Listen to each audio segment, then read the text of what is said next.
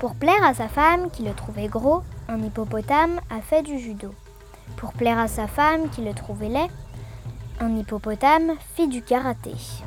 Quand l'hippopotame se vit mince et beau, il dit à sa femme qu'elle pesait trop et qu'elle avait l'air, à côté de lui, d'une montgolfière en papier verni.